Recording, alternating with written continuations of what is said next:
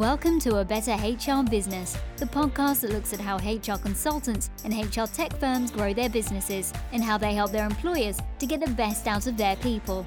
Remember, for show notes and downloads, go to www.getmorehrclients.com forward slash podcast. That's getmorehrclients.com forward slash podcast. Okay, let's get started. If you're thinking of starting your own HR related business, then there are two things you absolutely must do in order to make it a success. Obviously, to understand what those two things are, we need to venture into the Australian outback. Now, in my final year of university, I went on a summer vacation work experience thing out into the middle of the Australian desert. I was the only HR vacation student out of the whole lot of vacation students on this remote mine site in the middle of Australia. All the other vacation students were engineers, chemical engineers, mining engineers, quantity surveyors, geologists, etc. And at the end of the summer, we all got together for a rather tipsy evening at the only pub in town, where I was with great fanfare awarded the HR Absolutely Effing Useless Job Award. And yes, that was a swear word. This was seared into my brain. It was a horrifying thing because I was so dedicated to the world of HR. And so from that moment on, I became absolutely focused, obsessed with making sure that HR added value, that it really made a difference to the workplace and to the business and to the employees. And so throughout my career, I took on every part of HR that I could. I went into comp and benefits. I did international assignments. I did employment relations, industrial relations, recruitment, learning and development, the works. I did it all. Every transfer I could get my hands on, I did it. Same with becoming a consultant. When I launched my HR business, I took on every client I could find. I helped a real estate agent sort out some of their payroll issues. I went to a few different government departments to help run employee engagement workshops and stuff like that. I helped a window manufacturing business induct their staff. I helped contracts and HR policy stuff for training companies. It was a mishmash. There was no consistency. It was a bit of everything it was the same with my marketing. So the marketing, there was a bit of Facebook, bit of LinkedIn, some YouTube stuff, maybe some webinars, ebooks, a bit of everything. It was a complete and utter mishmash when it came to the marketing. So the clients were all over the place. The marketing was all over the place. It was a mishmash. So this mishmash marketing meant that there was a lot of cognitive switching. Yeah, I was getting clients, but it meant that I did one thing and then I had to switch and do something else. And same with the marketing, I'd do one thing and then switch to another it wasn't a nice, easy process to manage and to really make a success. And that was largely down to me being unclear on the who and the what. Who was I serving and what were the services that I was most focused on delivering? But then one day, something weird happened. I got a phone call out of the blue from the guy who presented me with that HRFing Useless Job Award.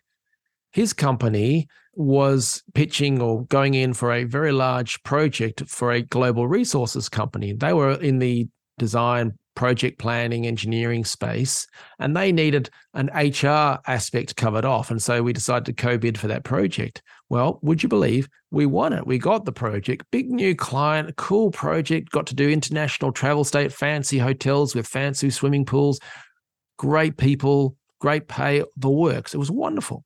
And then we won another similar project and we won another similar project and other similar projects, always with good revenue, interesting people, interesting work, enjoyable situation, all that sort of stuff.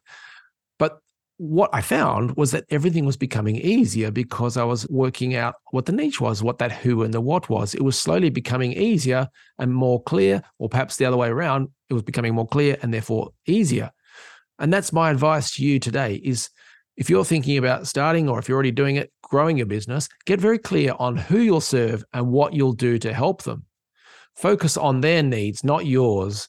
The marketing will flow from them. So don't think about what it is that's best for you, your business, your services, all that sort of stuff. Think about what's required from their side of the fence. What potential problems would they need to deal with if they worked out on your services and so on?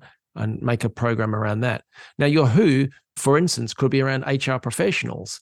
So look at these businesses. You've got the HR Gazette, they're providing news and ideas for HR leaders. You've got HR at Heart Consulting, so burnout and career frustration help for HR professionals. You've got Bloom providing a leadership accelerator for women in HR. You've got Alan Collins, legend of the game, providing career advice for HR professionals. Talent Sandbox, so they provide learning platform for talent acquisition professionals to help them get better at their job for internal teams for talent acquisition. So that could be your who, it could be the HR professionals, or your who could be specific types of organizations. So like Hult EF, providing corporate education for the blue chip national and international companies, or Human Source, which helps charities and faith based organizations, or Restaurant HR Group. You'll never guess who they help restaurants, High Ridge HR, so insurance and financial service companies, Govern HR, so companies with international HR operations, particularly around their HR risk uh, and their governance. So that could be your who, could be the types of organizations that you help. Your who and what could come from the specific types of HR topics and challenges. Like Edlogics, they're amazing at sorting out workforce health literacy, so improving employee health and wellness. You've got Bento HR for the digital transformation side of things, or People Insight with their amazing insights and experience and so on for employee experience. You've got Cognitive Path, which is all around auditing HR, AI, the anti bias stuff for companies using HR technology that incorporates AI. You've got Shola, who has a wonderful inclusive leadership and communication and diversity inclusion keynotes and programs. But that's all of those are examples of where the who and the what combine comes from the types of HR topics and challenges, the specific issues around that. The key is, though, when you're looking at how you deliver your services, always remember to look at your services from your client's perspective. So, yeah, you may love what you do, but maybe the users, the clients don't.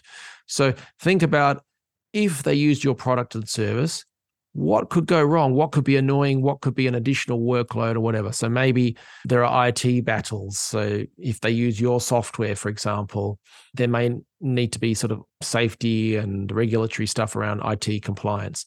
Or maybe using your program or your consulting services where you're suggesting to make changes to the workforce, maybe that's going to give more admin to the HR team. So it's actually a downside if they use you because you're going to provide them with more work that is just going to drive them crazy. Maybe the CFO wants to see more proof on the ROI of what you're proposing or plan to do.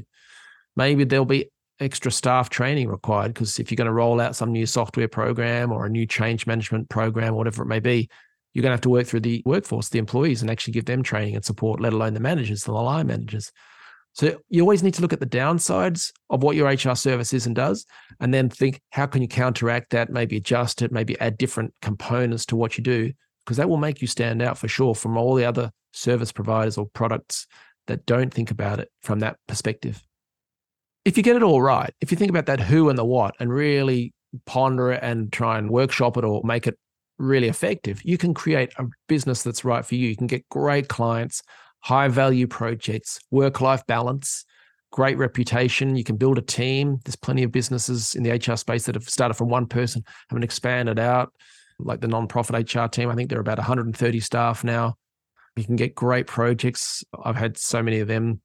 There's great money in the industry. Like we're talking hundreds and hundreds of thousands of dollars for solo, even small businesses, let alone for bigger businesses. And you can make a real difference. You can actually improve workplaces, make people happier, more productive, etc contribute to the wider economy. So, whatever is more important for you, maybe it's work life balance, revenue, reputation, whatever it may be, everyone's different. So, it's cool whichever way you go, but you can certainly create a business that's shaped for you, your life, your ambitions, and what you want.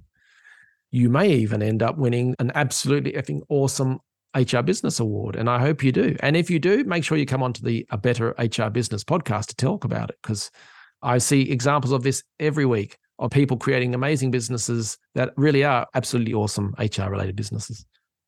Now, if you want help with this, you think, yeah, I've got the capacity or the ability to make this an amazing business, and you want some help really making that happen in a predictable, enjoyable, sustainable way, then definitely check out the HR Business Accelerator. That's what we do. We help businesses like yours in the HR space to grow or to start and become even better and better.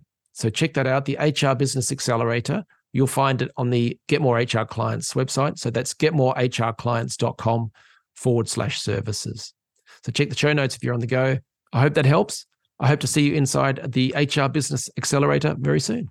Thanks for joining us today on A Better HR Business, the podcast that explores the world of HR consulting and HR tech businesses. For show notes and downloads, go to www.getmorehrclients.com forward slash podcast.